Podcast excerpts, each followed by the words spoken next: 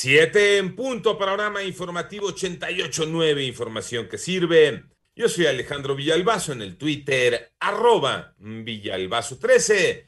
Es viernes diecisiete de septiembre, Iñaki Manero. ¿Cómo te va, Iñaki? Viernesito pasado por agua, pero viernes al fin, Alex Villalbazo. Amigos de la República Mexicana, gracias por seguir en Panorama. Adelante, Iñaki. Vámonos con el panorama COVID. La cifra de muertes a nivel mundial por esta enfermedad ya llegó a cuatro millones seiscientos setenta y un mil quinientos catorce personas. El número global de casos alcanzó ya los doscientos veintisiete millones ciento trece mil cuatrocientos sesenta y ocho, de acuerdo con este gran concentrado de la Universidad Johns Hopkins. Y la vacuna contra COVID diecinueve de Moderna es altamente efectiva contra todas las variantes del virus, incluida la Delta. Esto de acuerdo con los resultados de un ensayo clínico realizado por la farmacéutica estadounidense, cuyos detalles se publicaron en la revista Nature Medicine. Vámonos al panorama de la pandemia en México, lo tiene Moni Barrera. La Secretaría de Salud informó que en un día se reportaron siete mil cuarenta nuevos contagios y así suman tres millones quinientos cuarenta y nueve mil doscientos veintinueve casos de COVID en el país, y al reportar cuatrocientos treinta y cuatro decesos más en veinticuatro horas, las muertes se elevaron a doscientos setenta mil trescientos cuarenta y seis. A través del boletín técnico se informó que se tienen trece mil trescientos cincuenta defunciones sospechosas de COVID diecinueve, que incluyen las pendientes por laboratorio, tres mil noventa y dos, y las que están en proceso de asociación o dictaminación clínica epidemiológica. En la semana epidemiológica treinta y cinco se registra una disminución de trece por ciento en el número de casos estimados en comparación con la semana inmediata anterior. En ochenta y ocho punto nueve Noticias, Mónica Barrera. En el panorama nacional, el presidente de México aprovechó el desfile militar del dieciséis de septiembre para pedir a su homólogo Joe Biden, el presidente de los Estados Unidos, mostrar grandeza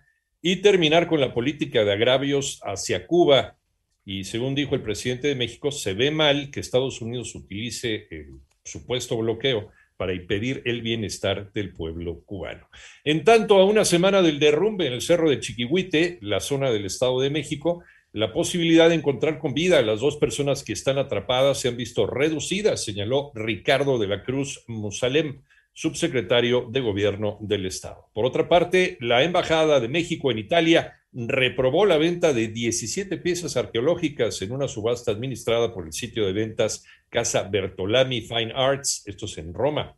Recuerda que el próximo domingo, diecinueve de septiembre, se va a llevar a cabo el segundo simulacro nacional de este año. El Gobierno de México informa que a las once treinta sonará la alerta sísmica en Ciudad de México. Para que no te espantes, es un simulacro.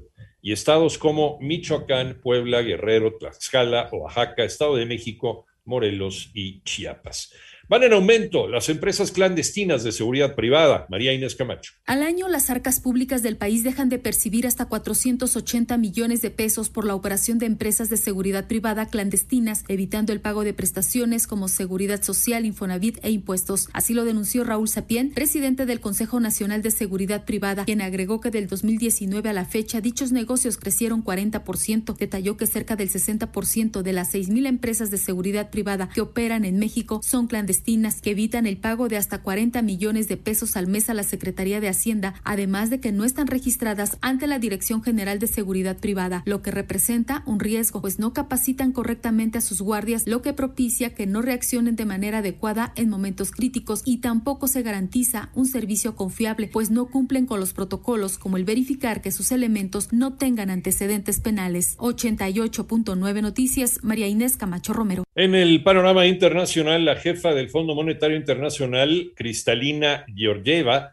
rechazó una investigación independiente que determinó que su trabajo anterior en el Banco Mundial presionó al personal para modificar un informe a fin de favorecer a China. Por otro lado, miles de migrantes confluyeron en una ciudad fronteriza del sur de Texas, donde instalaron un campamento improvisado tras ser retenidos por las autoridades estadounidenses. Los migrantes acamparon bajo un intenso calor junto al puente que conecta la ciudad del Río con la ciudad Acuña, aquí en México.